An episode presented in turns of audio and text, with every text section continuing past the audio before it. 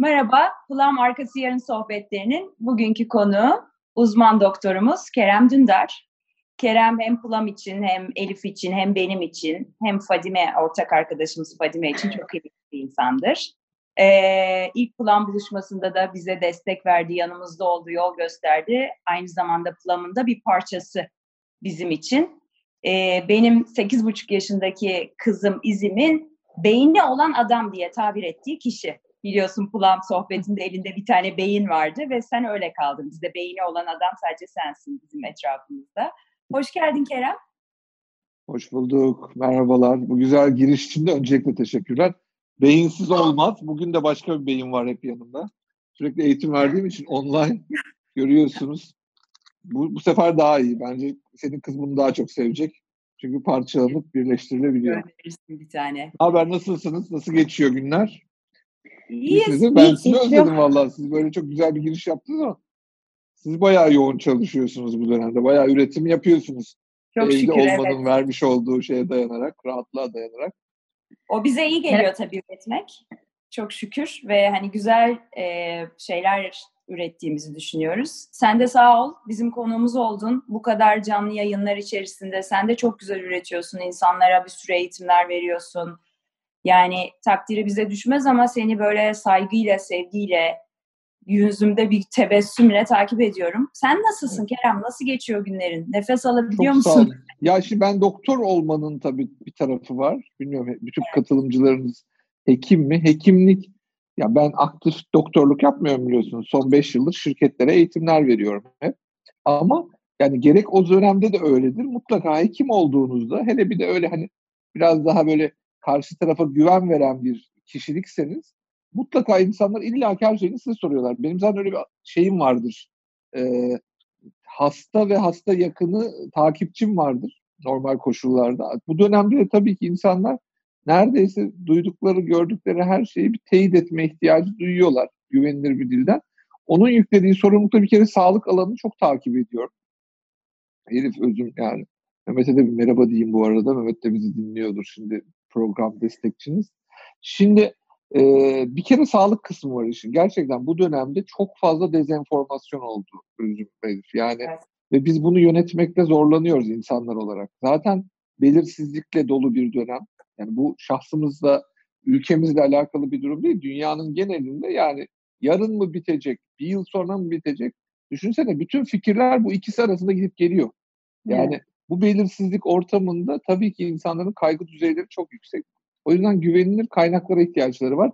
Birincisi onu takip ediyorum. Yani ben de Bakanlık ve Dünya Sağlık Örgütü'nden özellikle şu dezenformasyonla ilgili bilgileri bir valide ediyorum ki eşe dosta sorana edene söyleyelim. Bir sürü takipçimiz var onları söyleyelim. İkincisi ben bir profesyonel konuşmacıyım yıllardır. İnsanlara bir şeyler anlatarak kendimi anlamlandırıyorum. E bunu şimdi evde kaldığım süreçte de yapmama şansım yok. Çünkü bir kere zaten hala hazırda bunu bir hizmet olarak sunduğumuz için e, şirketlerinden sürekli bu konuda bir talep oluyor. Zor koşulları beyinde nasıl yöneteceğiz?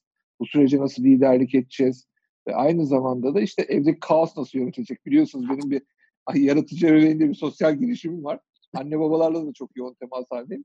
Burası zaten profesyonel olarak yürüyordu. Ajans hemen bu dijital dönüşümü yaptık ve biz onlarla buluşuyoruz.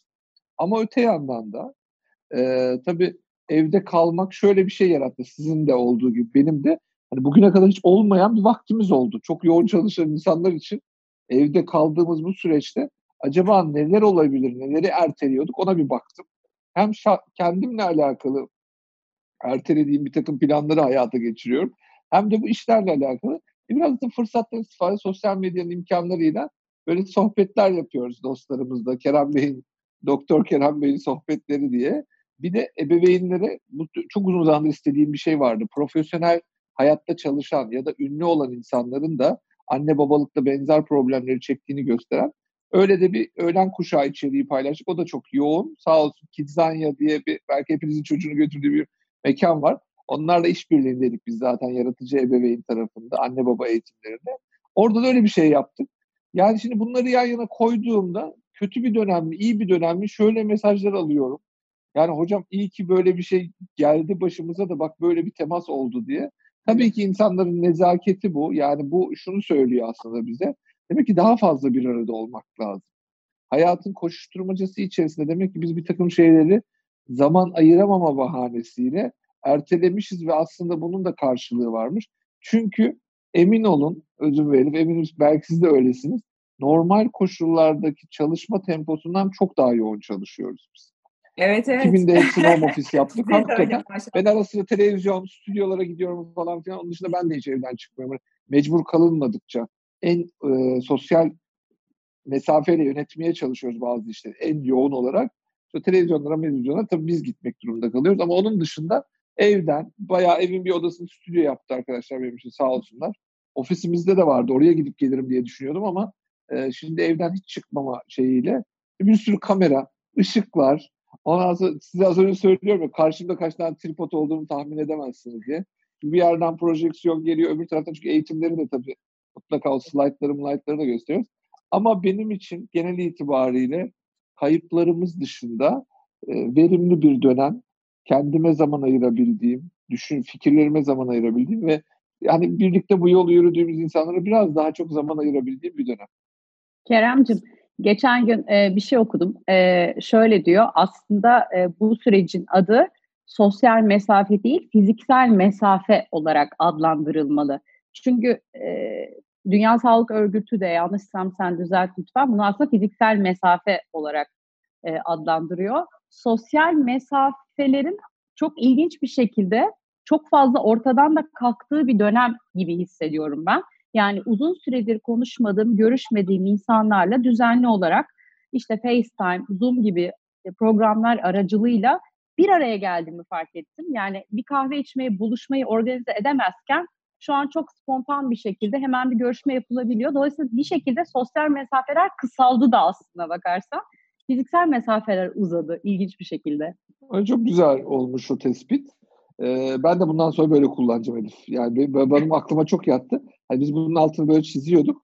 Hatta diyorduk ki fiziksel mesafeleriniz artabilir, zihinsel mesafeleriniz azalsın diyordum ben.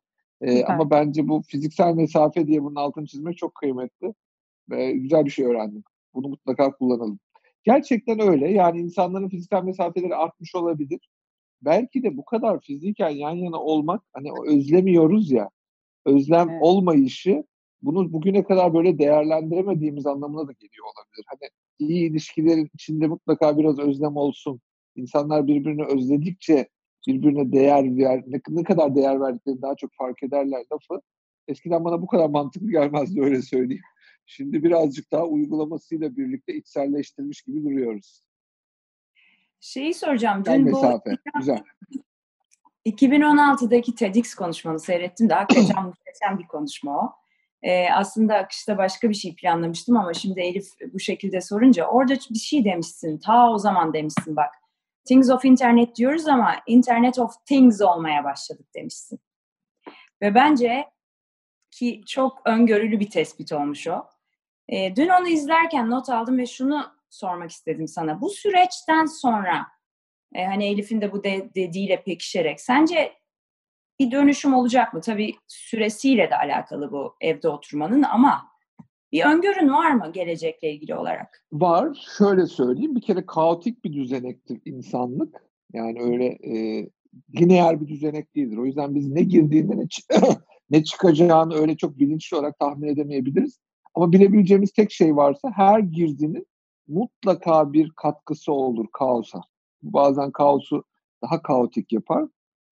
O düzeneye bir katkı, bir girdi olarak düşündüğümüzde COVID'de, COVID-19 hastalığını da burası bence bir takım değişikliklere gebe. Ama şunu da özellikle belirtmek istiyorum. Bu değişiklikleri sakın bu süreçte edindiğimiz davranış değişiklikleri kalıcılığı gibi değerlendirmeyin. Yani biz şimdi sizle Zoom'la görüşüyoruz. Bundan sonra bu iş Zoom'da mı gider falan. Öyle düşünülmesin. Birincisi bu. İkincisi bu konudaki öngörülerin pek çoğu kehanetten ibarettir. Yani doğru fütürizm bu değil. Doğru fütürizm olası değişiklikler, beklenen değişikliklerde nasıl pozisyonlar alınacak onu söylemek. Ne olacağını söylemek değil. Ne olacağını söylemeyi çünkü ne kadar çok ne olacağını söylersek o kadar çok yanılırız arkadaşlar.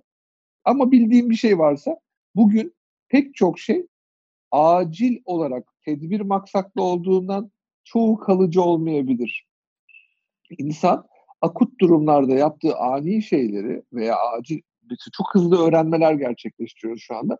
Bunların pek çoğu hepimiz için kalıcı olmayacak. Yani hani iş dünyası ile ilgili aman bundan sonra herkes home office mi olacak falan. Öyle bir şey değerlendirmesin kimse. Ama ben e, mesafeli durduğumuz, dijital dönüşüm yapıyoruz zannedip aslında çok da yapmadığımızı fark ettiğimizi düşünüyorum. Mesafeli durduğumuz pek çok şey gibi.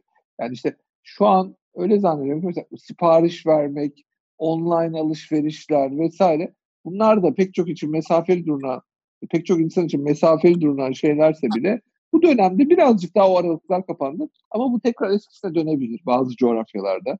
Önemli olan şey şu an içinden geçtiğimiz sınavın içindeki pişmanlıklarımız değil.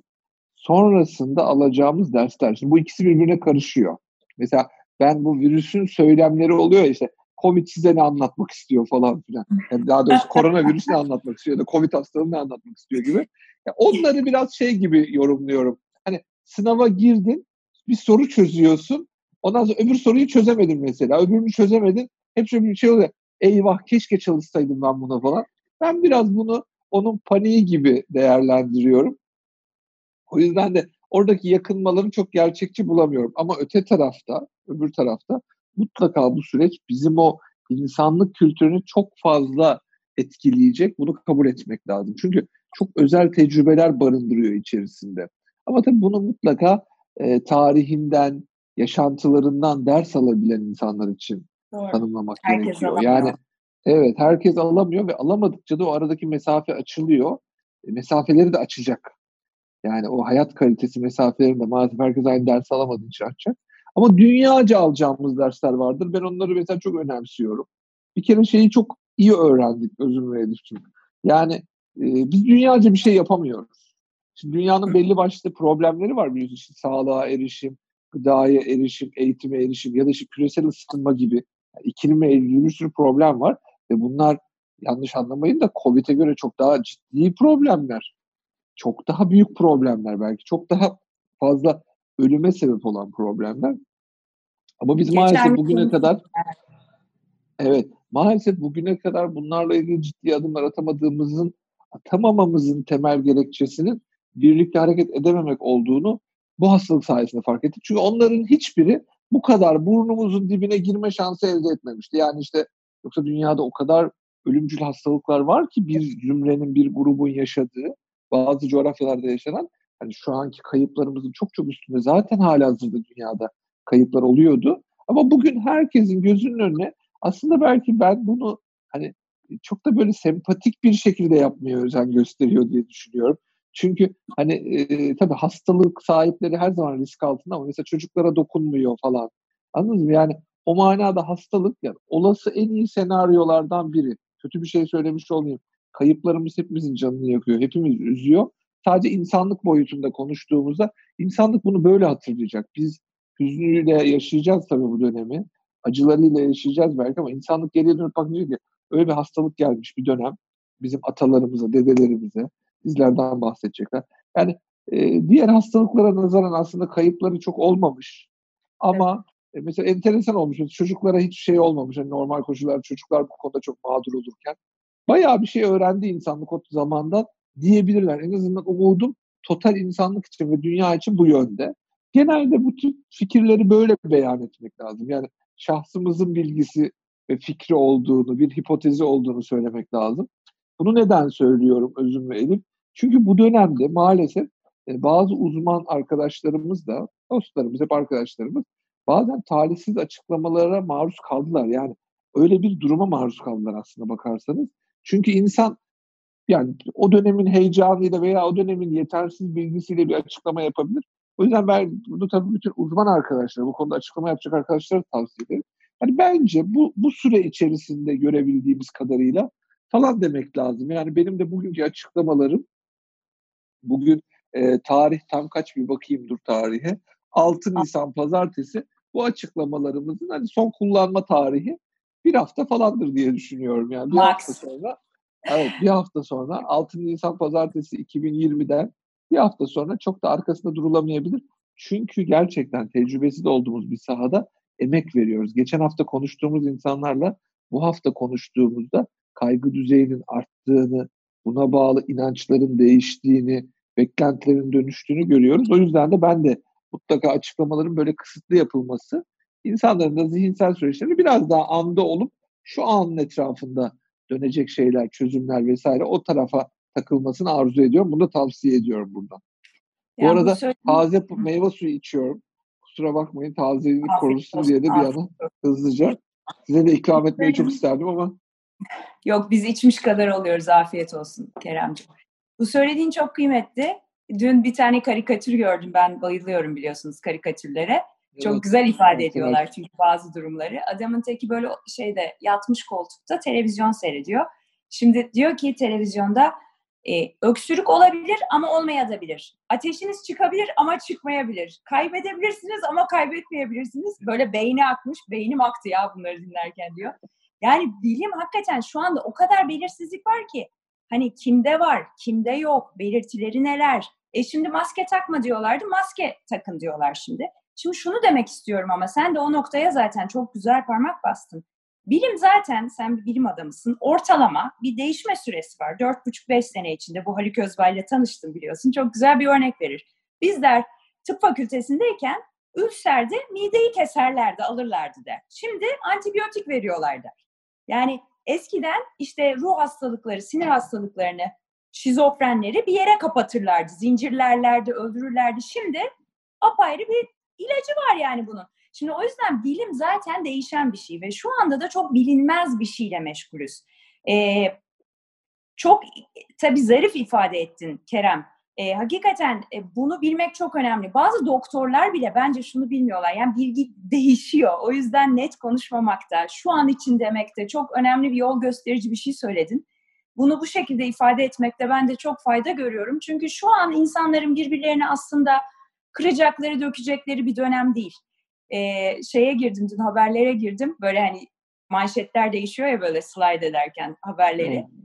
Evet. Af Fransa İtalya'nın maskesine el koydu. Amerika bilmem neye maske göndermedi. Ötekisi onun ilaçlarına. Yani hakikaten dediğini böyle haber haber görmüş. Dünya birlikte hareket edemiyor yani. inanılmaz bir şey ya. Şöyle bir durumda bile o onun maskesine el koydu. O onun ilacının ham maddesini aldı. Böyle dedim sirk burası. Bukowski'nin lafıdır. Life is a circus der. Hakikaten burası bir sirk yani. Hakikaten de bunu görüyoruz. En sağduyulu olmamız gereken dönemde bile. Çok ilginç. Peki biraz önce bir şey söyledin. Kendim için de dedin. Bazı ihmal ettiğim şeyleri fark ettiğim bir dönem oluyor dedim. Bu kadar koşuşturmacada ne ara fark ediyorsun bilmiyorum ama. Çok özel olmayacaksa sen kendi hayatında neyi fark ettin? Ya öncelikle şu az önceki intronu bir şey yapayım mı? Küçücük bir iki katkıda bulunayım. Haluk abi merhaba diyelim bu arada. Haluk abi çok seviyorum biliyorsun. Haluk evet o da seni çok seviyor. onlar çok iyi bilirler. En biyofizikçiler anlatır diyor zaten. Kimyacı diyor. Evet. Şey, onlar çok iyi bileceklerdir. Yani bizden daha kıdemli abiler böyle şeyler gördü, duydu. E, dünya gelişiyor tabii ki ama şimdi, şimdi senin anlattığın düzeyde bir tıbbi değişim bilimsel olarak kabul edilebilir ve bilim zaten hiçbir zaman mutlak doğruyu değil, bir sonraki doğruyu yani eskisine göre biraz daha doğruyu, bir sonrakine göre de biraz daha yanlışı. Tam o aralarda bir yerde muhafaza olur ki bilimin değişken tabiatı bunu gerektirir. Başka bir şey Şimdi biz bu virüsle ilk defa karşılaştık. Burada tabii her söylenen de bilimsel bir açıklamaydı. Dün bilimsel açıklamaydı, bugün değişti gibi değerlendirmeyin. Şimdi bazen cüret de devreye giriyor. Şimdi çünkü niye? E, çok az insanın söylediği şeyin peşine düşüp de ya bu doğru mu yanlış mı falan filan değerlendirmesini yapmıyoruz biz. Bu tip basın açıklamalarının, public ortamdaki konuşmaların. Ama şimdi öyle bir süreç oldu ki sürekli valide ediliyor senin dün söylediğin bugünkü gerçeklerle ve deniyor ki yani bu senin söylediğin saçmaymış. İşte düne kadar Türklere bulaşırdı bulaşmazdı mesela. O gün bazılarımız bunu zaten saçma olduğunu söylemiştik ama nihayetinde bu benzeri içerik üreten pek çok arkadaşımızın böyle hipotezleri var. Burada sıkıntı bunu olur olmaz yerlerde paylaşmak. Bakın en büyük problem bu. Yani herkesin eriştiği bir yerde. Buradaki sıkıntı ne oluyor biliyor musunuz? İnsanlar bizleri sürekli takip etmiyor. Yani yoksa ben lafımı değiştireceğim. Bugün onu diyen arkadaşımız da farkında. Çünkü onu bir hipoteze dayanarak söylemişti. Ve o aslında onun dışında da virüsün başka proteinleri tuttuğu belli oldu falan filan. Şimdi öyle olunca aslında o arkadaş diyecek ki bugün Ya kardeşim tamam ben dün öyle dedim ama virüsün de şu proteinleri de tuttuğu bugün belli oldu diyecek ya. Diyecek de onu o gün onu dinleyenler bugün dinlemediği için bugün ülkenin yarısı hala Türklere bulaşmıyor zannedebilir. İşte, o yüzden de konuyu ikiye ayırmak gerekiyor. Bir, herkesin bilmesi gereken mutlak doğrular. Şu an bu hastalıkla ilgili mutlak doğru belli. Elini yıka. İkincisi uyabiliyorsan sosyal mesafeye uy. Çıkman gerekmiyorsa evden çıkma. Üç tane evet. benim bir hekim olarak üç tane mutlak doğrum var. Yani herkesin bilmesi gereken. Herkesin bilmesi gereken. Şimdi bunun ötesinde bir detayın bu üç tane temel maddeyi küçümseme, bu üç tane temel maddeyi eğer bu üç tane önemsiz hale getirme riski varsa bunu söylememek lazım her yerde. Şimdi iki tane doktor birbiriyle çelişmeye başladığında televizyonda düşünsene. Yani dün İlker'le sohbet ediyordum. İlker'in örneğidir. Çok hoşuma gitti. Yani abi uçak düşüyor diyor. Mesela kaptanlar arasında kavga ettiğini düşünsen sen ne hissedersin diyor. Onun gibi bir şey bu yani. Doğru. Kardeşim ne yapılacaksa yapın. Yani git çok meraklı bu kadar genetiğine meraklı olan gitsin aşı bulsun, kit geliştirsin. Neymiş televizyondaki bilmem ne programında virüsün DNA'sı öyle mi çoğalacakmış, böyle mi replike olacakmış. İşte bunlar bir kere bence insanlardaki sınır aşımı. Bu dönemde buna basın dikkat etmiyorsa uzman dikkat etsin. Uzman dikkat etmiyorsa şahıs dikkat edip televizyonu kapatsın bak. Bu kadar net söylüyor. Yani korunmanın bir yöntemi olarak ifade edilebilir. Öte tarafa geçelim. Yani bunu böyle küçücük akla getirelim. Bunlardan bazıları. Öte tarafa geçelim. Gerçekten süreçle alakalı bir takım şeyleri yeni güncelliyoruz. Mesela ben işte akşamları sohbet ediyorum. Akan'la buluştum mesela. Akan dedim ki Akan senin anlattıkların çok aktüel bilgi. Bir hafta sonra bir daha görüşelim. Yani bu Instagram'daki, YouTube'daki canlı bir hafta sonra bir daha buluşalım. Bir değerlendirelim. Durum değerlendirmesi yapalım. Yani süreç olduğunu Şimdi kült hastalık değil ki bu diyabetle ilgili bir şey olsun. Ya bu belli değil. Biz zaten şu anda evet. bakın biz şu anda virüsle uğraşmıyoruz. Biz şu anda bunun bulaşıyla uğraşıyoruz. Maske konusu da tam böyle bir konu. Şimdi burada sıkıntı bir maskenin seni koruması. Tabii maske zaten koruyucuydu. Bak burada birbirine karışmasın bu. Maskenin koruyucu olmadığını kimse iddia etmez. Ama senin herhangi bir insan olarak maske takmaya ne kadar gerek var? Çünkü ellerden daha büyük riskimiz var ve sen maske kullanırken ikide bir elini yüzüne değebilirsin. Bak dünden beri söylenen şey buydu. Yoksa doktorlar zaten maske takmak zorunda. Maske evet. çok değerli bir kaynaktı. Ama şimdi bugün ne oldu? Hastalıkta vaka sayımız çok arttı. Ve bu hastalığı semptomatik olmadığı yani bir hastanın henüz hasta olduğunu fark etmeden de bulaştırılma riski olduğu için aslında maske de önemli şeylerden biri. Has, seni hastalıktan korumaktan ziyade sen hastaysan el alemin de üstüne aksırıp tıksırma bak. Çünkü konuşurken de ağzından bir takım çocuklar saçma riski var. Yani böyle bir tedbir alınmaya çalışıyor. Şimdi aa, burada yani şimdi bu artık bu vaka sayısında tabii ki dün 100 tane vaka vardı. E senin biriyle karşılaşman ya da senin hasta olma riskin çok düşüktü. Şimdi öyle değil ki. Vaka sayılarımız arttı. Öyle olunca şimdi maske böyle ve insanların bak bu dönemlerdeki bu anlamsız güvensizliği biraz da içlerindeki güvensizlikle alakalı. Lütfen bu dönemi içimizdeki kötüyle, içimizdeki çelişkili tiple, içimizdeki obsesif insanla, içimizdeki kötü insanla geçirmeye çalışmayalım. O zaman hakikaten çekilmez olur. Yani evet. yok efendim adam vaka açıklıyor bakan, yok efendim o yalan söylüyordur o kadar değildir falan. Ya kardeşim hani sen tedbirini al, o da o kadardır. Yani niye söylemez? Yani 20 bin diyen niye 25 bin demesin? Bir kendimize gelelim demesi lazım herkesin iç referansla. Çünkü birilerinin de çıkıp tabii bir yandan bunu anlatma şansı yok. Biz birazcık sağduyulu uzmanlar olarak toplumda ben böyle konumlanmaya özen gösterdim. Yani bireysel şeyim bu. Kendimle ilgili kısma geçeyim. Yani esas sorunu cevaplayayım. Bir şey fark ettim. Ilgili... demek istiyorum. Çok pardon Lütfen. lafını keseceğim. Çok önemli bir şey söyledin. Yani ben benim de geçen gün üzerinde durduğum nokta bu hastalıkta kendimizi değil etrafı korumayı ilke edinirsek zaten bence çok güzel olacak. Yani o, o bize daha iyi bir bilinç verecek çünkü ben onu fark ediyorum.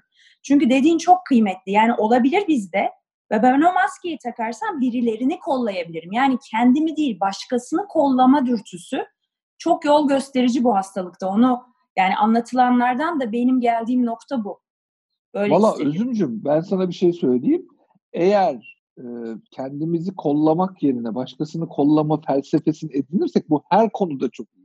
İşte değil Yani mi? İlişkide de kendimi korumaktansa eşimi korusam o da beni korusa emin ol çok daha kolaydır, çok daha soğukkanlı. Ya da atıyorum apartmanın içerisinde, içinde bulunduğumuz sosyal ortamda, ülkemizde ve dünyada herkes kendini düşünceni başkalarını düşünse Tabii. çünkü kendini Ne kadar güzel, bir değil kaygı yaratıyor. Başkasını düşünmek soğukkanlıca yapabildiğimiz bir şey. Biz Evet. kendimizi düşünürken o kaygıdan kaybettiğimiz performansla belki 5 tane, 10 tane, 20 tane insanı düşünebiliriz bir yandan. Tabii bu Evet. E, bağımlı tipler vardır, bağımlı kişilikler vardır. Kendini bir kenara bırakıp başkasına fayda sağlayarak fayda çıkar elde etmeye çalışanlar. Onu kastetmiyorum. Sağlıklı Sağlıklı, tutumdan bahsediyorum. sağlıklı Evet, sağlıklı tutumdan. Bu kötü bir şey değil. Bu dönem birazcık da bence şey e, tam hepimize bununla ilgili bir his verdi. Ama dediğim gibi bu hissi sakın hani doktorlarla ilgili de aynı şey var. Bana diyor ki hocam bak ne güzel doktorları alkışladılar. Anam korktuğundan alkışlamanın bir esprisi yok yani. Bugün korktuğun için alkışlarsın. Yarın gene aynı yere gelirsin. Bu Evet. fundamental olarak içselleşmedikçe, kültür olarak dönüşmedikçe olmaz. Tabii, Korktuğumuz tabii. zaman biz zaten herkesle aynı pozisyonlanmayı alıyoruz. Ama kötü bir şey de değil. Çünkü kesinlikle bu farkındalık eğer daha sonra işlenirse, bak ne güzel böyle zamanlarda böyle şeyler yaptık denirse de iyi. Yani burada iyi bir arşivci olmak, bu dönemin yaşanılanlarını uzun vadede derslere dönüştürmek, öğretilere dönüştürmek çok kıymetli. Çok. Ben de kendi adıma bir kere şey yaptım. Şunu fark ettim. Sorumluluğunu aldığım insanlar var. Çalışanlarıma şey dedim mesela. Yani lütfen benim işim için kimse evinden çıkmasın dedim. Hı. Bu dönem e, ben tedbirli biriyimdir hayatım genel manasında. O tedbirlerin avantajlarını gördüm ve bazı kişilik özelliklerimi onaylama şeyim oluştu. Yani haklı olarak iyi olanları için kendimi onaylayabildim. Çünkü hani tedbir davranışı da her zaman çok övülen bir davranış değildir. Yani niye şunu niye daha yapmıyorsun, bunu da yapmıyorsun denir. Onunla ilgili bir takım onaylar yaşadım kendi içimde. Ee, öte yandan dedim ya eksik bıraktığım şeyler vardı. Mesela ben e, çok fazla şirketlerle ve kapalı gruplarla çalışıyorum. Yani çok büyük bir kitleye ulaşıyor gibi. Aslında çok da küçük bir kitlenin içinde kalıyor bazı şeyler. Mesela onunla ilgili sürekli ertelediğim işte kitapla ilgili şeyler, yazılar, ondan sonra işte başka içeriklerin üretimi. Bunların da çoğunu üretmiştik de işte bir şekilde paylaşmayla ilgili vakit olmuyordu. Ona istinaden kızımı çok e, tabii şey, e, kızımın ne kadar çok sevdiğimi, aile bağlarının ne kadar önemli olduğunu da bir kez daha içselleştirdim. E, bu süreçte tabii çok öğretici oluyor. Hem çocuğunuz için de çok öğretici oluyor. Birazcık onun hatırına başlattım bu ebeveynle ilgili şeyleri de bu dönemde. E, Ne çünkü güzel. her anne baba bunu paylaşsın istedim. Bu dönem birbirimizle bazen maddi imkanlarımızı paylaşabiliriz. Bazen manevi şeyleri. Mesela çok fazla insana yavaş yavaş eriştiğimde bu sosyal güçte şeyi de önemsedim bir yandan. Yani mesela şeyi anlattık insanlara. Hiç aklımıza gelmez. Ee, ben mesela çalışanlarımızın hepsi maaşlı çalışan olmuyor. Bazen de gündelik hizmet aldığınız insanlar oluyor. Hani maaşlı çalışanlarınızın maaşlarını bir şekilde ödeyebiliyorsanız ne ala bu dönemde. Bu iyi bir şey ama bir de hiç gündelik hani gelmeyince unuttuğunuz insanlar var. Mesela onları hatırlattık kendi Hmm. birbirimize. Dedi ki bakın yani normalde size yardımcı olmaya gelen biri vardır. Sürekli kullandığınız bir taksi vardır. Onlar bu dönemlerde o gündelik işlerini yapamıyorlar. Belki Evet. onlara işte bu dönem birazcık destek olabilirsiniz. Ondan Evet. sonra birazcık şefkat önerdik insanlara. Değil mi? Yani çünkü arayıp bir ihtiyacın var mı diye sormaktansa çünkü bu insanlar gayet gururlu haliyle. Ee, ya şu ihtiyaç olabilir sen de dursun. Sonra gene alırız gerekirse falan deyip belki onları biraz daha uygun bir lisanla bu dönemde rahatlatabiliriz. Ben şöyle değerlendiriyorum. Bu dönemi bu bilinçle geçirmezsek sonradan üzülürüz. Tabii. Yani hani bu dönem bencillikle atlatıldığında sağlam bir psikolojiyle atlatılabilecek bir dönem olmayabilir. Birazcık Süresi daha de hani, önemli tabii. Ne kadar aynen aynen yani hani şey vardır ya hani baba o zaman sen neredeydin diye çocuklar sorarlar yani savaş olmuş sen neredeydin? Covid olmuş sen neredeydin? Şahsi öykümüze de e, insanlık öykümüze de bu manada paylaşımları mutlaka ver, durmakta fayda var. Yani işte apartmanda bir tane yaşlıya yardım etmek mesela değil mi? Düne kadar ya apartmanında yaşlı var mı yok mu onu bilmeyen insanlardan bahsediyoruz haklı olarak. Hepimiz de bunu yaşıyor olabiliriz. Tabii bu arada şeyi de e, çok vurguluyorum. Onu da söylemiş oldum. Şimdi bunları anlatırken insanlar suçlanmayı tüh ya hakikaten ya ya ben niye falan gibi böyle e, suçlanmacı bir tavır içerisine asla girmesinler. Burada tabii ki önce herkes kendi tedbirini alacak. Sonra olabildiğince yani bu süreçte bir mükemmelliyetçilik beklentimiz yok.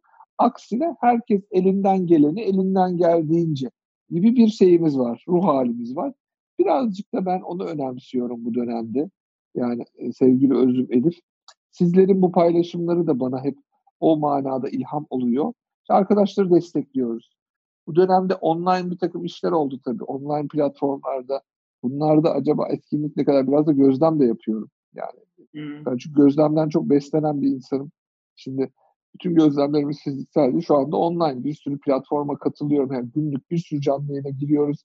Şirket tarafında personel bundan nasıl etkileniyor, liderler nasıl etkileniyor ya da herhangi bir dijital platformda bireyler bundan nasıl etkileniyor? Herhalde onunla ilgili de birikimleri paylaşacağız. Şu an zaten bir dijital öğrenme ile ilgili bir içerik oluşturduk. Dijital verimlilik nasıl artar diye.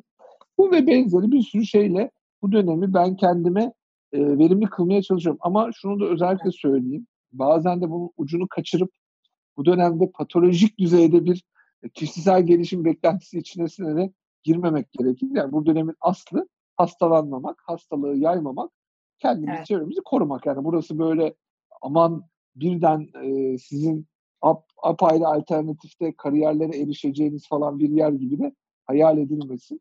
Oradaki beklentimiz bir performans anksiyetesine kurban gitmesin. Yani bunu da özellikle belirtmek istiyorum. Çünkü bazen de hani şimdi bu kadar çok böyle anlatınca ben hiçbir şey yapmıyorum, acil bir şey yapmam lazım falan. Öyle bir refleks de olmasın. Bu nihayetinde bugünü değerlendirebilecek insanların geçmişlerinden çok bağımsız bir şey olamaz. Zaten normal günlerini ne kadar yoğun, ne kadar verimli geçiriyorsa insanlar buralarda oraların bir uzantısı. Ben birazcık daha fazla zamanda tabii biraz daha e, istediğim projelere fırsat bulabildiğim için kendimi şanslı hissediyorum. Yani konuyu o aralığa sıkıştıralım istiyorum. Sizleri de öyle gözlüyorum. evet, biz de ruhlarımıza iyi bakalım diye ve bilgi özgürleştirdiği için özellikle bu dönemde hani bilgisini herkese açmış, gönüllü olarak bunu paylaşan, bizim zaten en başından beri yanımızda olan, biz hiçbir zaman kırmayan, dediğim gibi parçamız olan insanlara da hani hem kendimiz sohbet etmek istiyoruz açıkçası hem onlara da biraz şifa olmak istiyoruz eğer naçizane haddimizi aşmadan. Ee, çok çok ve... çok doğru. O küçücük evet. yere bir de o vurguyu yapayım. Ee, bizi de iyileştiriyor. Yani bizim hmm. tek şeyimiz böyle hani biz derken oradaki ekibinizden bahsediyorum.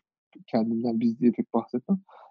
Ekibi oradaki ekibi de emin olun paylaşmak iyileştiriyor. Yani insan sadece alırken değil belki bazıları için daha çok verirken mutlu huzurlu olabilen bir canlı.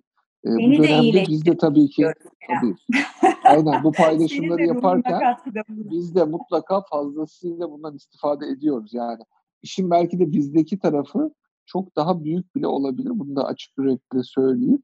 Yani burada hani kimin işine yarıyor, kimin işine yaramıyor, faydası kime, zararı bir kime. Bir kişiye dokunsa çok, faydadır ya. Biz öyle yani içimizden geliyor, yapıyoruz.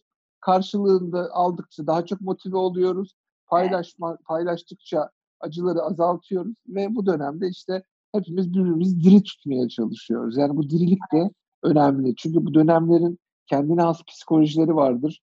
Gerek evet. aşırı kaygı ki onu korkuya dönüştürmeye çalışıyoruz ki içimizdeki korku tedbir alabilsin diye. Çünkü kaygı daha çok panik yaptırır, panikle hata yaptırır. Onu çok istemiyoruz. Biz de zaten geçen bölümlerde kaygıyı da işledik. Emre Alkin'le olan sohbetimizde de senin kulaklarını çok çınlattık Kerem. Onunla canlı yayınınız çok güzeldi gerçekten. E, keyifle dinledim. Birçok güzel noktaya değindiniz. E, andık seni evet. de çok sohbette zaten. Evet sağ olsun ee, Emre Bey de. Geçen gün çok hani gene bu yayında çok güzel bir şey söylüyorsun. Her beyin her işin başında acemidir diyorsun. Ee, ve bazı şeyleri yaptıkça yani yapmalıyız ki hani sonra istememenin üzerinde durmamalıyız diyorsun. Yani Haluk Özbay'ın çok güzel bir lafı vardır. Yaptıkça olur der.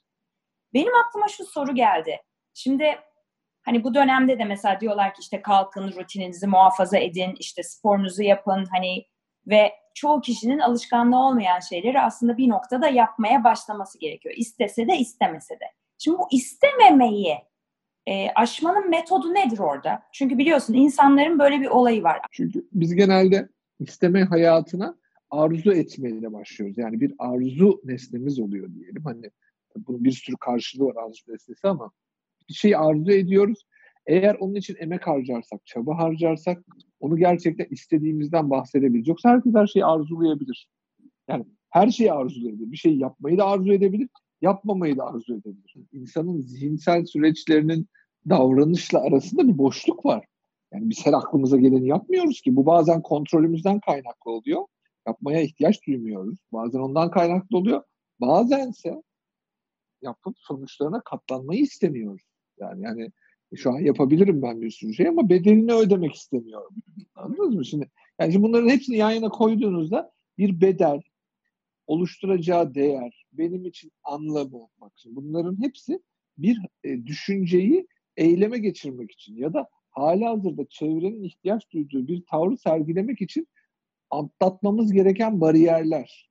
Şimdi eğer biz bu bariyerlere takılıyorsak bu katı surette yani şimdi bir çocuk bir şeyi niye yapmak isterse yapmasından korkuyor olabilir, yapamayacağına inanmıyor olabilir, yapılması gerekli bulmuyor olabilir. Yani onunla ilgili ortaya çıkacak değeri kavramamış olabilir. Anlatabiliyor muyum? Yani bence bir çocuğa gerçekten bir şeyi yapmasını öğretmektense ki bunlar genelde davranışsal eğitimler olur.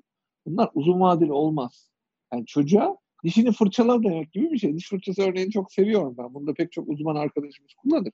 Yani dişini fırçalatabilirsiniz çocuğa. Tamam yani sen artık bir otorite sembolüsün. Fırçalayacaksın dersen Senin olmadığın yerde fırçalamaz ama. Anladın evet. mı? Çünkü o konuyu seninle ilişkilendirir. Seni idare etmek için bir davranış sergiler ve o davranışın karşılığı olarak yani o davranışın karşılığı olarak sen varsan o davranış ve o davranıştan davranışla ilişkili bir eğitim verdim zannedersin sen. Bu, bu baskıcı eğitim yöntemi. Bunu tabii artık yeni yüzyılda gençler de kabul etmeyecek. Niye? Çünkü çok fazla kaynak var. Yani sadece o manada otorite figürü sen değilsin. Ebeveynler otorite olma ihtimallerini çok hızlı kaybettiler. Ben şimdi bu 5 haftalık bir ebeveyn eğitimi hazırladık biz yaratıcı ebeveyn olarak. Çocuklar yeni yüzyıla nasıl hazırlanır diye ısrarla ebeveynlere anlatmak istiyorum. Yani çünkü elinizdeki malzeme senin yaşadığın dönemi yaşamayacak. Bizim bile küçücük düşünsenize küçücük hayatlarımızda ne kadar çok değişiklik getirdiğimizi. Ebeveyn eskiden çocuğu bu benim çocuğum, elimdeki malzeme öyle tabir ederlerdi. Anladım ben bundan ne yapabilirim? Benim için iyi olan neyse bunun için de iyi olan odur. Artık öyle bir şey yok. Bir kere o elinizdeki bir malzeme değil. Önce oradan çıktık. Bu da bir insan. O yüzden hani o söyledik. Hani daha çok ebeveyn bu konuda kendi muktedir görüyor diye bir kere o ruh halinden ebeveynleri çıkarmak lazım. Ebeveynlik. Sonra çocuğun beyni nasıl gelişiyor bak bu süreç için. Az önce size anlattığım şeyler. Tabii detayı çok fazla. Çocuk neden karar veriyor, onun değerini biliyor mu, yapacağını biliyor mu, sonuçlarını biliyor mu? Ondan sonra bir çocuğun dünyasında, onun kendi dünyasını keşfetmesi ne demek? Yani bir çocuğa alan yaratmak demek. Ya ben şimdi ona alan yaratırsam kakasını da yapmaz zaman bu. ne yapmasın ki yani hani yapar canım rahat evet. ol o kadar değil. Ya da kendisi için hiç iyi şeyler yapmaz. Hep kötü şeyleri tercih eder.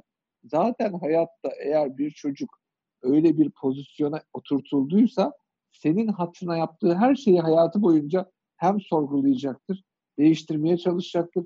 Hiçbir zaman huzur içerisinde yapamayacaktır.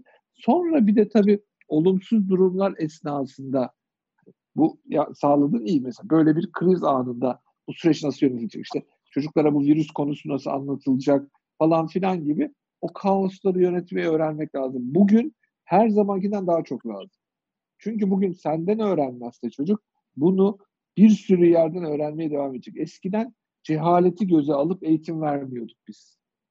Şu anda eğitim vermezsek göze aldığımız şey yanlış eğitim. Eğitim. Senin Daha vermediğin da... eğitimi başka biri verebilir. Ve başka birinin verdiği eğitim kendi içerisinde bambaşka kodlar içerebilir.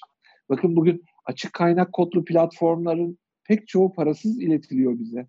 Yani işte az önce konuşuyoruz işte bak şurada bir platform kullanıyoruz. Yani mucizevi bir platform kullanıyoruz ve işte çok, çok cüzi miktarlara bile ihtiyaç duymadan parasız kullanabiliyoruz biz bu platformları.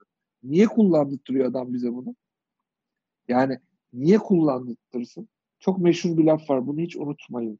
Eğer para ödemeden bir hizmet alıyorsanız muhtemelen satılan sizsinizdir. Yani bu lafı çok severim. Bu laf herkesin kulağına küpe olsun. Bu, bu hizmetten istifade etmeyelim diye söylenmiş bir laf değil. Sadece siz orada bıraktığınız izlere dikkat edin diye söylenmiş biraz. Bugün bu imkanları insanlığın menfaatine, hepimizin menfaatine kullanabilecek kadar bilinçli olalım istiyoruz. Bu bizim jenerasyon ucuna yetiştiği, bir önceki jenerasyonlarımızın maalesef yakalayamadığı, bir sonraki jenerasyonlarımızın ise doğrudan içine doğduğu, onunla birlikte yaşadığı. O yüzden de bu süreçleri çok içselleştirmesi gereken durumda yaşayacakları bir hayatı doğru yolculuk yaptıklarını unutmamak lazım. Yani yeni jenerasyonun eğitiminde sorumlu olan anneler, babalar olarak, bireyler olarak maalesef bu eski pedagojik bilgilerin, eski pedagojik bilgilerin bazıları hala doğru, bazılarının geçerli yok. O bazıları hangileri? Bir kere bunu bilmek lazım. Birincisi o. İkincisi de yeni yüzyılda o kadar çok ihtiyaç var ki mesela yaratıcılık. Bugün evde sıkılmakla sıkılmamak arasında. Bu hastalığı tedavi edebilmekle edememek arasında fark sadece yaratıcılıkta olacak biliyor musunuz? Sadece yaratıcılıkta. Ve biz bu yaratıcılığı artık her süreçte yani o düşün evde sıkılmak gibi bir konuyla bir hastalığa çözüm üretmek gibi bir konu arasındaki tüm konularda bu davranışa, bu yetkinliğe çok ihtiyacı olan insanoğlunun yaratıcılığını en çok ebeveynlerinin bozduğunda hatırlatmak gerekir. E, tabii onu yap. Bugün, yapma. Güzel, güzel, güzel. Harika. Hemen bakın ikinizin de o refleks olsun. Pek çok noktada biz bu konuları destekliyoruz. Ha herkesin birbirine buralarda destek olması lazım. Yani işte sizlerin yaptığı bu şey de bakın sizin vesilenizle de bir sürü insana erişiyor bu süreçler. Elden geleni yapıyoruz. Bakın benim bu konuda hiçbir yatırımım yoktu. Ama birileri bir tane aplikasyon yapmış. Hiç yoktu benim ya. Ben, tam ben, ben öğrenmiştim, biliyordum. Ya da işte yıllardır bu alanda çalışmışım, biliyordum. Ama ben hiç app falan yapmamıştım. Ya yapmamıştım bununla ilgili. Birileri de app yapmış. Onlar da, onların da içeriği yok. Ne yapıyoruz? Bakın bu yüzyılda bir araya geliyoruz. Çünkü ettiği bir tane hep işte hepinizin belki arkadaşları. Yapmışlar. Onlar da onun girişimcileri. İşte gittik orada anlatıyoruz. Şimdi düşünüyorum. Ben onlar olmasa hayatta bu işi yapamazdım. Yani onlar evet. da ben olmasam bu şeyi böyle bir şey bu. Hani küçücük evet. bir örnek olsun diye söyledim. Dünyada birileri bir şey üretecek ve o üretimler bir araya gelecek, daha iyi bir şey üretilecek. Onlar bir araya gelecek. O zaman bizim ne yapmamız lazım? Birlikte çalışmayı da çok iyi öğrenmemiz lazım. Tabii. Bugün özellikle bizim çocuklarımız birlikte çalışma konusunda çok geride kaldılar.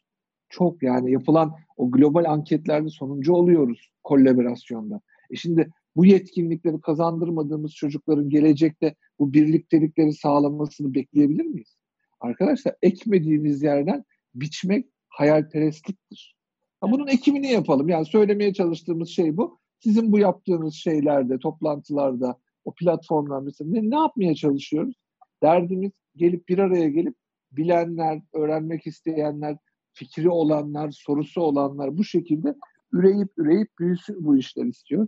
Ben evet. o manada geleceği hep umutla gören biriyim. Geleceği umutsuzlukla değil. An içerisinde bazen trajediler olabilir. Ee, ama kesinlikle geniş açıyla bakıldığında sempatik bir yerdir evren. Sempatik. Yani Kerem, bir anlık bir şeyi çok şey yapmamak gerekir. Gözümüzde büyütmemek gerekir. Keremcim iki tane senin bu son anlattığın şeylerde iki tane e, merak ettiğim şey var. Bunlardan birincisi e, hepimiz ebeveyniz şu an burada. Yani üçümüz de ebeveyniz ve e, ebeveynlikte dönüp baktığımda ya şunu şöyle yapmasaydım pişman olduğum şeyler oluyor zaman zaman. E, çünkü bence ebeveyn için mükemmel mükemmelin karşılığı bir şey yok. Sen geriye dönüp baktığında keşke şunu daha farklı yapsaydım deyip kendi ebeveynliğinde ya daha gelişime açık bir noktaymış bu dedin. Öyle gördüğün bir şey var mı? İlk sorun bu.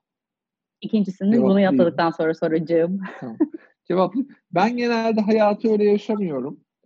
Ee, ben ara ara hayatta dönüp muhasebe yaparım. Yani gerçekten herkes gibi benim de bir sürü hatam, olumsuzluk hissettiren, kötü duygular hissettiren şeyler olmuştur bana yaşarken. Ve ondan sonra onları konumlarım ben. Ve bunun üzerine hayatın kalanında, hayatın kalanında onun referansıyla daha bilinçli davranmaya çalışıyorum. Ben hayatı genelde buradan yaşıyorum. O yüzden hiç hamasi bir şey söylüyor olmayayım. Geriye dönüp baktığımda olumsuz bir şey yok. Sadece işte daha keyifli olanlar var daha zorlayıcı olanlar var ama onların ben bugün hepsinin katkısı olduğunu söyleyebilirim. Ve onların Öğrenme. katkısını katkısını bizler bilinçli bir şekilde hayatımıza ekleyebiliriz. Sen yaşadığın herhangi bir olumsuzluktan ders çıkarıyorsan o artık senin için olumsuzluk değildir ki. Sadece zor bir derstir. Yani hayatı Aynen böyle... Bunu yaşamasan zaten, zaten o noktaya gelememiş olursun. Harikasın. Zaten bütün bu beyin eğitimleri vermemin ya da işte bu aile eğitimi vermemin temel gerekçesi ya da bu kadar konuşmalar yapı şirketlerde buna temel gerekçesi şunu anla. Bunu tam bunu anlatmak. Bunu beyinde nasıl yapacaklar? Bunu hangi bilgiler ışığında yapacaklar? Tabii bir de herkesin aynı şeyleri tekrar tekrar yaşamasını istemediğimiz için biraz da case'ler. Hani bak böyle bir şey yaşanmıştı, böyle olmuş. Çünkü insanın aklında ya kendi yaşadığı tecrübesinin olması gerekir ya da başka birilerinin yaşadığı tecrübeleri bilgi niteliğinde içinde tutması gerekir insanın. Yani bu iki tane şeyden bir tanesi varsa insanda o insan tecrübeli insandır. O tecrübeleriyle, o tecrübeleri ışığında tabii hayatı daha verimli yaşaması da kaçınılmaz. Yapmaya çalıştığımız tek şey bu. Yani bu beyin araştırmalarını insanlar öğrensin, herkes nörobiyolog olsun falan öyle bir şey çalışmıyoruz. Ben beni tanırsınız ben dopamin bile demem. Serotoninden bile bahsetmem. Sevmem çünkü. Ama davranışları anlatmayı önemsiyorum. Çünkü davranışlar hepimizin eriştiği arayüz beyinde ve o arayüzü ne kadar iyi kullanırsa insan elindeki imkanı, kabiliyetli bu organı o kadar etkin kullanır. Yani kızım için de aynı şey geçerli. Bildiğim bir şey varsa ben kızıma bir şey öğretmeye çalışmam ki bunun detaylarını anlatırım gene bu ebeveyn eğitimlerine çok. Ben bir şey yapmaya çalışırım. O da görebildiği kadar görsün. Evet. Daha iyi görmesi için ona bir takım ipuçları ne verebilirim. Ne oluyorlar zaten. Ben öğrenirim dedin. Ama mindset ikiye ayrılıyor ya. Fixed mindset ve learner mindset diye. Yani öğrenen bir yapı. Çünkü öğrenebilir herkes. Bir de fix. Halbuki beyinde nöroplasticity diye bir şey var. Aslında beyin değişmeye, öğrenmeye çok açık bir yapı. Bu evet. öğrenmek hani biraz önce de konuştuk. Herkesin yaptığı o zaman size bir şey, şey söyleyeyim. O zaman hani böyle çok da şey yap, burada bir ipucu vereyim. Ben yani klasik bilgilere tabi e, bir tarafım var benim. Yani öğrenmeyi, kimler ne yapmış öğrenmeyi çok seviyorum ama meydan okuyan ikinci bir tarafım var. O da bence yaratıcılığı sürekli destekleyen bir şey. Fixinizi azaltıp, fix mindsetinizi azaltıp learner'ınızı sürekli zorlamanızı tavsiye edeyim. Hani sizin Heh, terminolojiyle. Işte Hatta ona bir de şey ekliyoruz biz. Unlearn mindset ekleyelim bir de ona. Anladınız mı? Hani sizin terminoloji bir katkı olsun. Bir de tabii o fixi, fixi sürekli hırpalayın. Fix sürekli hırpalanmalı. Yani buna critical thinking deniyor. Yani dikkati sürekli bir kere ya bu böyledir ne kadar az söylenirse hayatınız o kadar zenginleşecek arkadaşlar. Bu böyledir demeyin. Bu böyle olmayabilir. Bu böyledir diyenlerin çoğu başkaları bu böyledir dediği için böyle diyor. Yani bu Allah kelamı derler ya Anadolu'da. Ya hani o kadar anlamlı gelir o referans onlar için ve çok doğru gelir. Hiçbir şey bu manada bu kadar yetkin değişiyor çünkü bizim farkındalığımız evet. artıyor. Bizim tanımlama kabiliyetimiz bildiklerimizle doğru orantılı olarak artar. Hatta bence daha üstsel, eksponansiyel artar. Öğrendikçe bizim için dünya geniş bir yer olmaya başlıyor. Evren daha algılanabilir oluyor. Algımızdaki genişlik içinde tabii learner olmak çok iyi. Ben bunun için iki tane temel şey önerebilirim. Birincisi, birincisi öğrenmek sürekli, durmaksızın. Hani alakalı alakasız olmasından ötürü. Biz çok pragmatist bir öğrenme stratejisi gidiyoruz. Yani diyoruz ki benim işime yarayacaksa öğreneyim. İşte efendim benim kariyerimle alakalıysa öğreneyim. Benim bilgi o o şey değil, o öğrenme değil. O zaten hani hmm. aktüel bir durum o. Gerçek işte. öğrenme, biraz spontan öğrenme. O öğrenme merakını aynı bir çocuğun öğrenmesi gibi düşünün. Kaybetmemek lazım. Unlearn de değil mi? Bazı şeyleri de yeri geldiğinde unutmayı bilmek lazım. Yani eski pijamanızı atmayı bilmek lazım. İşte kanepeleri evden gönderebilmek lazım. O laf güzeldir yani. Eski kanepeler gitmeden yerine yenisi gelmez. Yani biraz yani da biraz bağlılıkla da alakalı bir şey tabii. Hocam bağlılık işte diyorum ya. Yani ara evet, sevseniz de atmanız lazım. Yani ben mesela kimliksiz yaşarım böyle şeyleri denemek için. Herhangi bir kimliğimi bırakırım mesela bir dönem. Doktor olduğumu hiç söylemeden yaşarım işte. Ekonomik durumumu hiç öngörmeden yaşarım. Yani ondan bağımsız yaşarım. Erkek olduğumu veya işte bir insan olduğumu böyle Dönem dönem onları böyle tabii yaşarım derken tüm gerekliliklerini yerine getiririm manasında anlamayın. Öyle gülümsediniz. Kastım o değil. Hani erkeğin... Biz öyle bir şey anlamadık. Zannetmeyelim lütfen Kerem Bey. Doktor e, Kerem Bey. Zannetmek çok güçlü bir şeydir. Neye gülümsediğimizi nereden biliyorsun sen? kabul ediyorum da hani o da olabilir. Bir durum yok. E, cinsel yönelimin belli şu an için belli en azından. Yine standartları dahilinde konuşayım. E, konuşma çerçevemizde konuşalım. Kastettiğim şey marjinal bir şey değil. Onu anlatmaya çalışıyorum. Evet, evet. Sakın hani Yok, gayet öyle marjinal sadece hani mesela toplum erkekler ağlamaz diyor mesela. Ben erkekler ağlar mı diye düşünmektense bazen ağlayıp yani onu erkekle ilişkilendirmek istemiyorum falan. Ben öyle değerlendiriyorum konuyu. Açık söylemek gerekirse. Bu da unlearn'e e, çok ciddi bir katkı sağlıyor diye düşünüyorum. Güzel bir metot. olsun. Güzel yani bir metot. Bu, bu metot mudur? Ben böyle şeylerin metottan öte insanların kendi araya araya bulacağı şeyler olması taraftarıyım. İnsanı kendi Yok evet daha senin iyi. ama önerdiğin e, hani metot derken hani bir yapma biçimi anlamında kullandım. Hani sen kendine anladım, anladım. Başka Hayır, şey bir başka bir hani şey. Böyle kişisel evet. gelişimciler vardır ya hani evet seni iyileştirecek 8 madde işte seni zengin yapacak 12 madde falan diye öyle bir Biz şey bayılıyoruz değil. öyle kolay. Kerem saysana 12 tane. Say Biliyorsun plan olarak antrenman antrenman antrenman dediğimiz Say 12 tane Kerem. Kolay çözüm çalışmam bize. Elif yani, sen? Şeyi söyleyebilirim ama hiçbir değişim kolay olmaz. Bir şey çok kolay Aynen. oluyorsa kullanın. Yani onu söyleyeyim. Hani. olmaz çünkü insan neofobik bir canlı. Yeniden korkuyoruz. Bir kere o korku bile başlı başına süreci zorlaştırır. Ee, zaten o yüzden hani uzun vadeli başka bir kazanç sağlayacağı bilgisi bizi motive eder orada. Motivasyon da kıymetli yani. Sen bir şey daha soracaktın Elif. Evet Kerem, e, şunu sormak istiyorum. E, biraz bu konulardan da farklı olacak ama ben senin hayalini merak ediyorum. Çünkü aynı anda birçok şey yapıyorsun, birçok şey üretiyorsun. Çok dolu dolu yaşıyorsun bu hayatı gördüğüm kadarıyla bulunduğum noktada. Yani hayalin ne? Kerem Dündar bu dünyada neler, Kerem bu dünyada neler yapmak istiyor, nereye gelmek istiyor, neler başarmak istiyor? Ne var o hayallerde? Ya ben çok coşkulu bir çocuktum. Biz küçük şehirde büyüdük. Kırşehirliyim ben. Ee, mesela Kırşehir'deyken şöyle düşünüyordum. Herhalde ben bile ileride Kırşehir milletvekili falan olurum diye düşünüyordum. Böyle bir öyle bir belki olursun belli olmaz. Hayır, böyle bir şey, çok Daha şey çok gençsin. Değişti. Bambaşka bir şey söyleyeceğim şu anda. Konu on değil. İşte o zamanlar öyle düşünüyordum. Çünkü bir hayal set ediyordum. Yani Kırşehir'de ne olunur falan diye düşünüyordum. Kırşehir ne olunabilir diye. Sonra üniversiteye gittim işte ben tabii çocukluktan beri bu akademik şeylere çok meraklıyım. Üniversitede okudum ve ondan sonra akademisyen olmak için yola çıktım. Yani o yolculuğum da gayet keyifli geçti.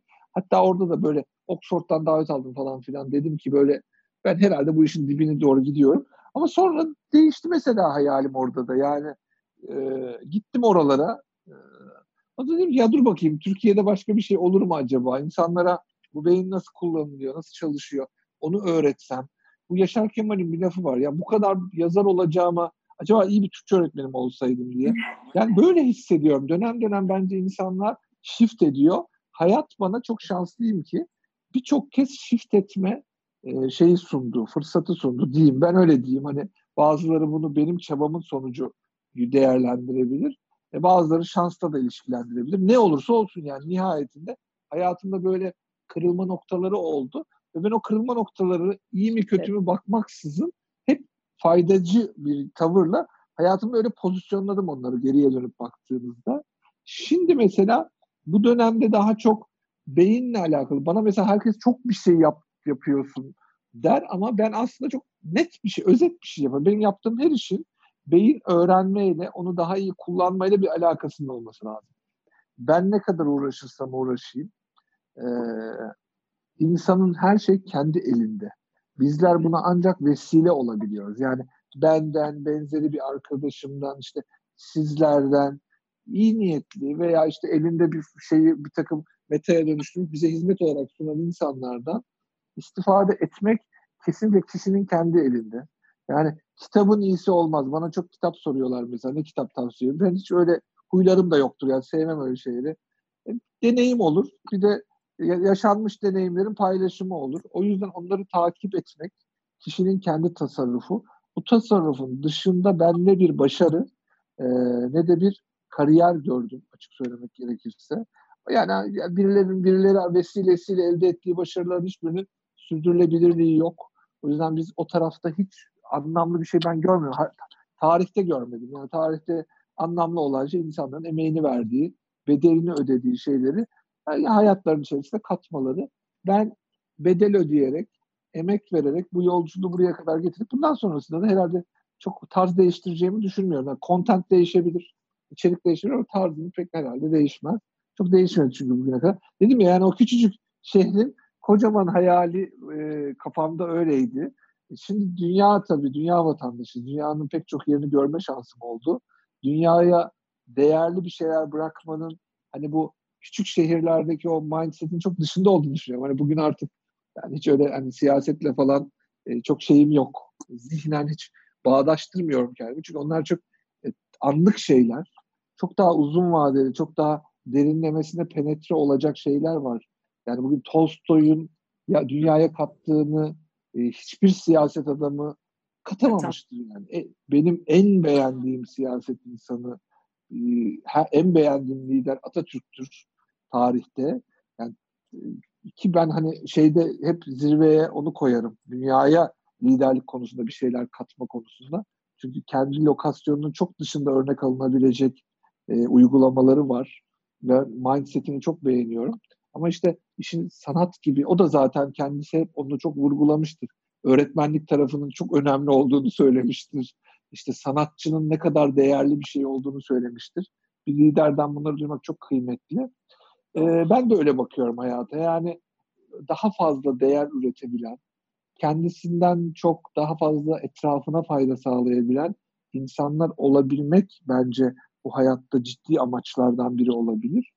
E, bu tabii çok şey, herkesin kendi alanında bunun için yapabileceği şeyler vardır. Sakın böyle anlatınca ya bizimki mesela yetersizdir de şöyle sosyal girişimler biliyorum.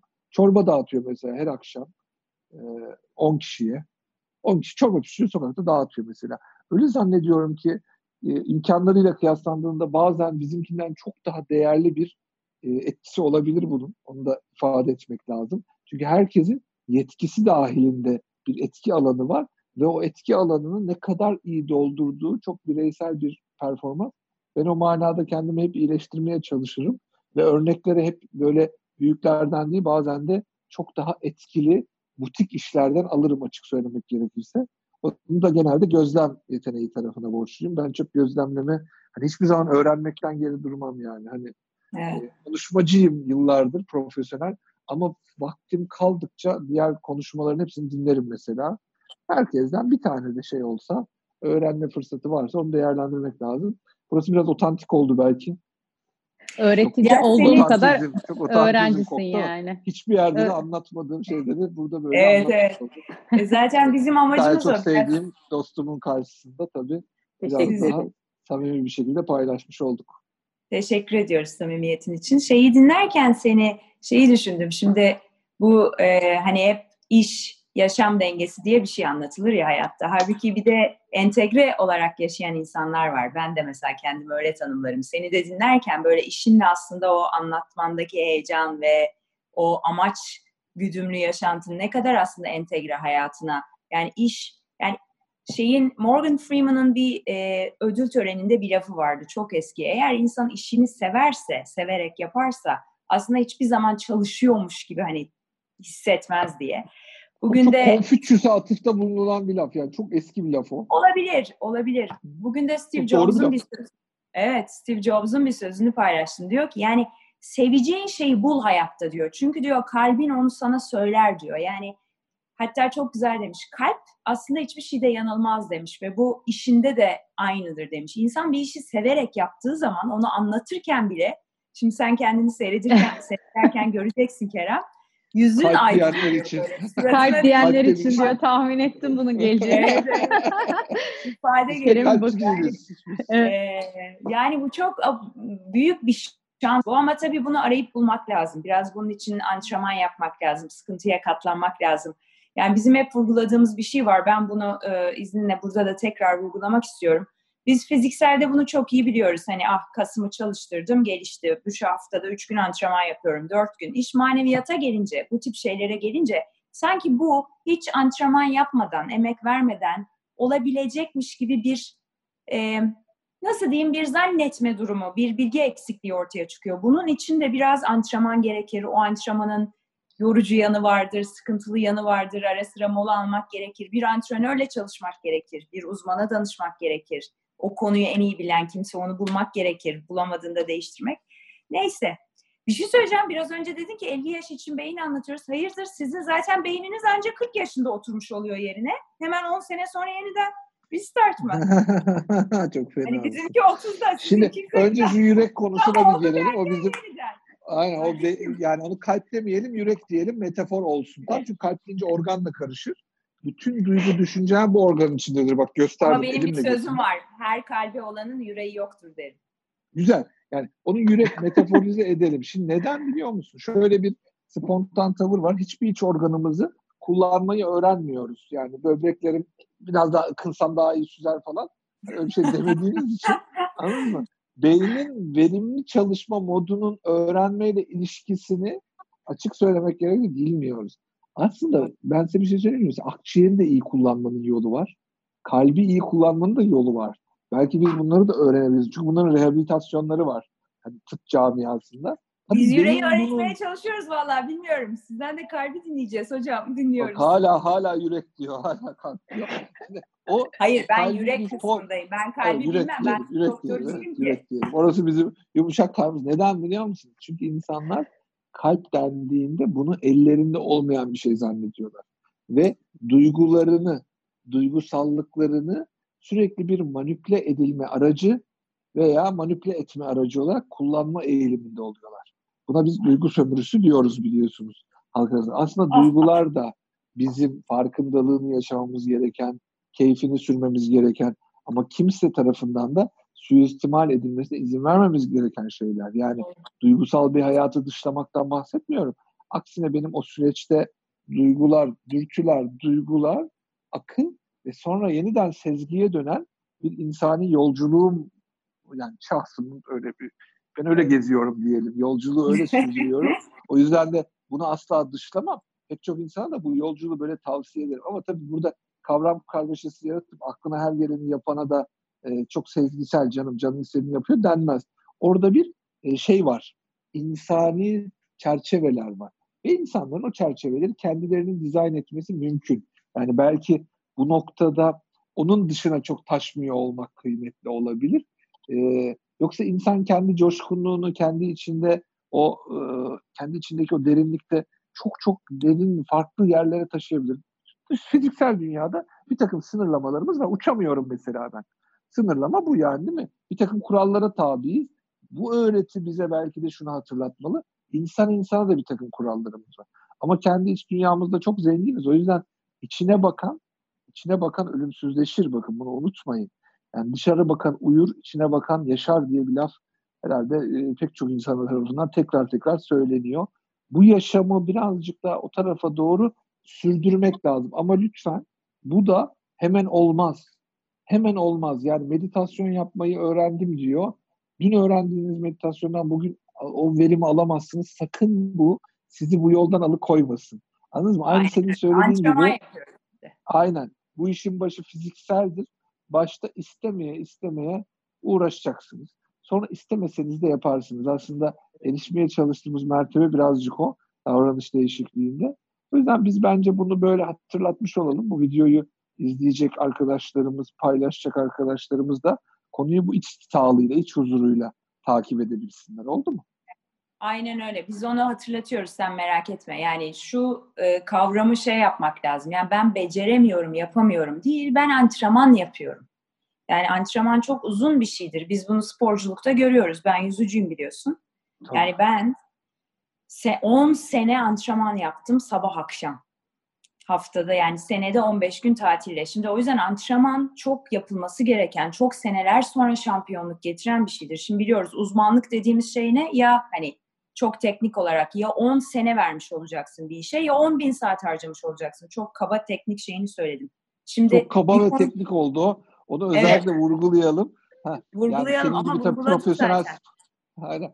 Senin gibi profesyonel bir sporcu için e, gerçekten standartları ondan da fazla olabilir ama normal koşullarda insan için bahsettiğimiz minör davranışlarda kendi keşif yolculuğunda tam da onu o kadar kısıtlamayalım. Yani bahsettiğimiz o şeyler daha naif. Yani ama çok profesyonel insanlar için öyle. Evet.